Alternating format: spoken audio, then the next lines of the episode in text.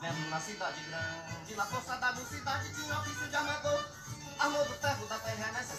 Olá, estamos começando mais um episódio do podcast Historicizar, um podcast aperiódico.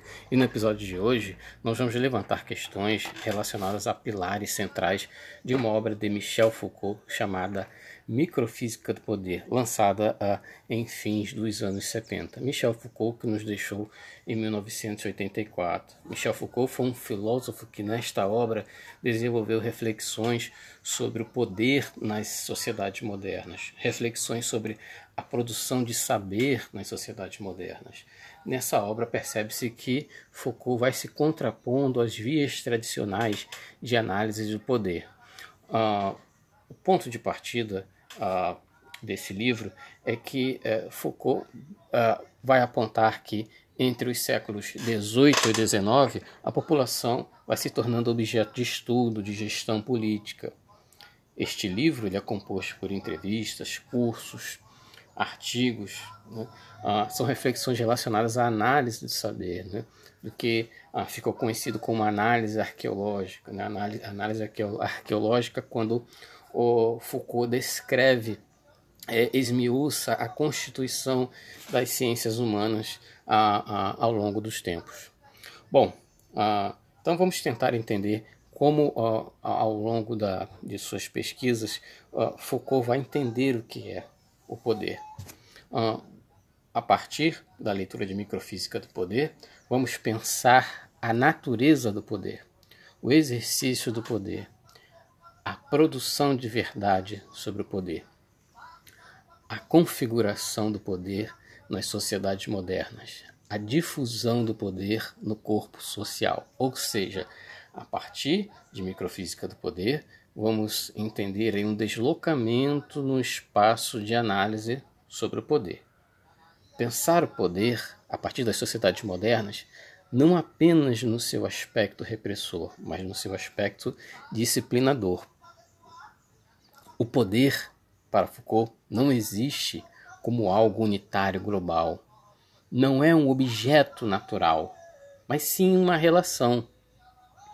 Existem formas de exercícios de poder diferentes do Estado. A partir uh, da leitura de Michel Foucault, uh, vamos entender que através de uma arqueologia do saber e de uma genealogia do poder, né, vamos percebendo a existência de formas de poder diferentes do, do Estado. Daí, também vamos perceber que o poder não está localizado exclusivamente no poder do Estado. O poder aqui é algo, algo que circula, um feixe de relações. Né? O poder como uma rede de poderes moleculares, o que ele vai chamar de microfísica. Né? Essa microfísica também uh, uh, esmiuçada logo na introdução uma introdução brilhante, por sinal, uh, concebida pelo uh, filósofo Roberto Machado, que nos deixou em 2021, filósofo, professor, que foi um, um, importante intérprete de, da obra de Michel Foucault no Brasil. a, análise, a análise sobre a microfísica do poder em Foucault né, vai revelar a existência de poderes periféricos e moleculares a existência de uma rede de poderes que impera nas sociedades. O poder significa uma rede de dispositivos que ninguém escapa. O poder é algo que circula.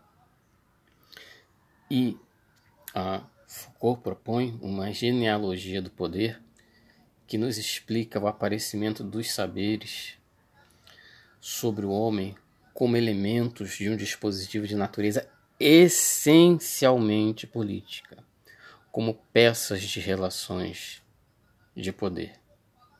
Uma outra forma de olhar, outro ângulo de se perceber o poder. Como eu disse logo no começo, um deslocamento do espaço de análise das relações de poder. Ah, e como Foucault aponta essa natureza essencialmente política, nós vamos entender o indivíduo e os sujeitos sociais e o sujeito social como uma produção do poder e do saber. Daí complementamos também que todo saber é político.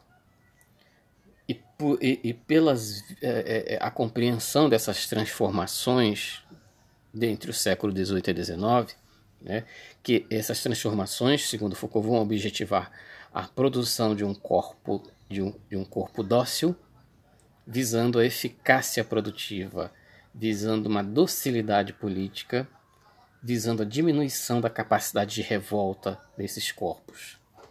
Daí que, para trás, passam a ser desnecessárias as tecnologias explícitas de controle. Então, esses corpos não precisam mais ser supliciados, mas adestrados, aprimorados. Daí que surgem as disciplinas, as tecnologias de exercício de poder, o que ele vai chamar em outras obras como Vigiar e Punir, do poder panótipo, da torre, do olhar invisível, uh, que não vai ser mais necessário o controle e repressão direto, explícito, mas sim o controle estimulação. Né? Uh, Foucault vai nos dizer uh, de forma mais explícita, puxo aqui uma citação da página 186, 83, ele vai nos dizer que o poder deve ser analisado como algo que circula, ou melhor, como algo que funciona em cadeias nunca está localizado aqui ou ali, nunca está na, nas mãos de alguns, nunca é apropriado como uma riqueza ou um bem. O poder funciona e se exerce em rede. Nas malhas, os indivíduos não só circulam, mas estão sempre em posição de exercer este poder, de sofrer sua ação. Nunca são o alvo inerte ou consentido do poder, são sempre centros de transmissão. Em outros termos, o poder não se aplica aos indivíduos, mas passa por eles. Não se trata de conceber o indivíduo como uma espécie de núcleo elementar, átomo primitivo, matéria múltipla uh, e inerte que o poder golpearia e sobre o qual se aplicaria, submetendo os indivíduos ou estraçalhando-os. Efetivamente, aquilo que faz com que um corpo, gestos, discursos e desejos sejam identificados e constituídos enquanto indivíduos é um dos primeiros efeitos do poder.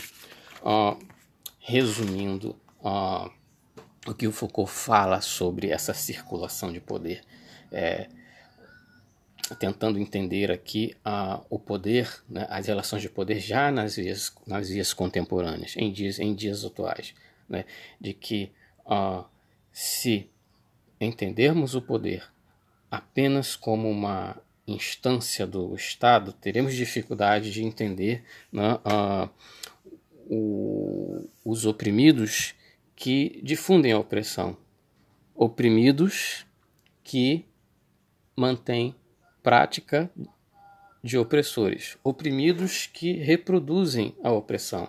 Ou seja, um lugar de se compreender a existência de micropolíticas, a existência de micropoderes que circulam e que dão sustentação a este Estado.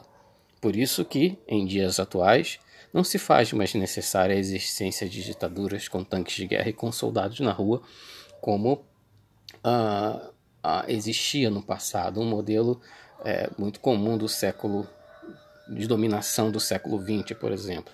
E para pensar a contemporaneidade sob o olhar ah, de Foucault, né, penso aqui, sugiro aqui o autor Byung-Chul Han, no livro Psicopolítica, o Neoliberalismo e as Novas Técnicas do Poder, que ele vai citar na, na página 33 uh, ah, exatamente aqui o pensamento do Foucault na transição entre o poder soberano e o poder disciplinar. Ele vai dizer, segundo Foucault, desde o século XVII, o poder já não se manifesta como poder na, de morte nas mãos de um soberano semelhante a Deus, e sim como poder disciplinar o poder soberano é o poder da espada que ameaça com a morte, toma para si o privilégio de se apoderar da vida para suprimi-la.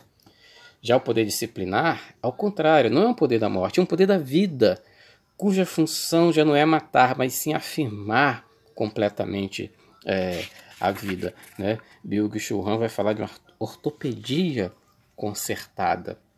Então, a, a Byung Han tenta a, a, ampliar aqui é, trazer para a contemporaneidade o, o, que o Foucault nos transmite sobre as, as, as relações uh, de poder, né? que o, o capital está num, num, num, momento de aperfeiçoamento de sua, de sua dominação, sem os velhos recursos de tecnologias explícitas de, de controle.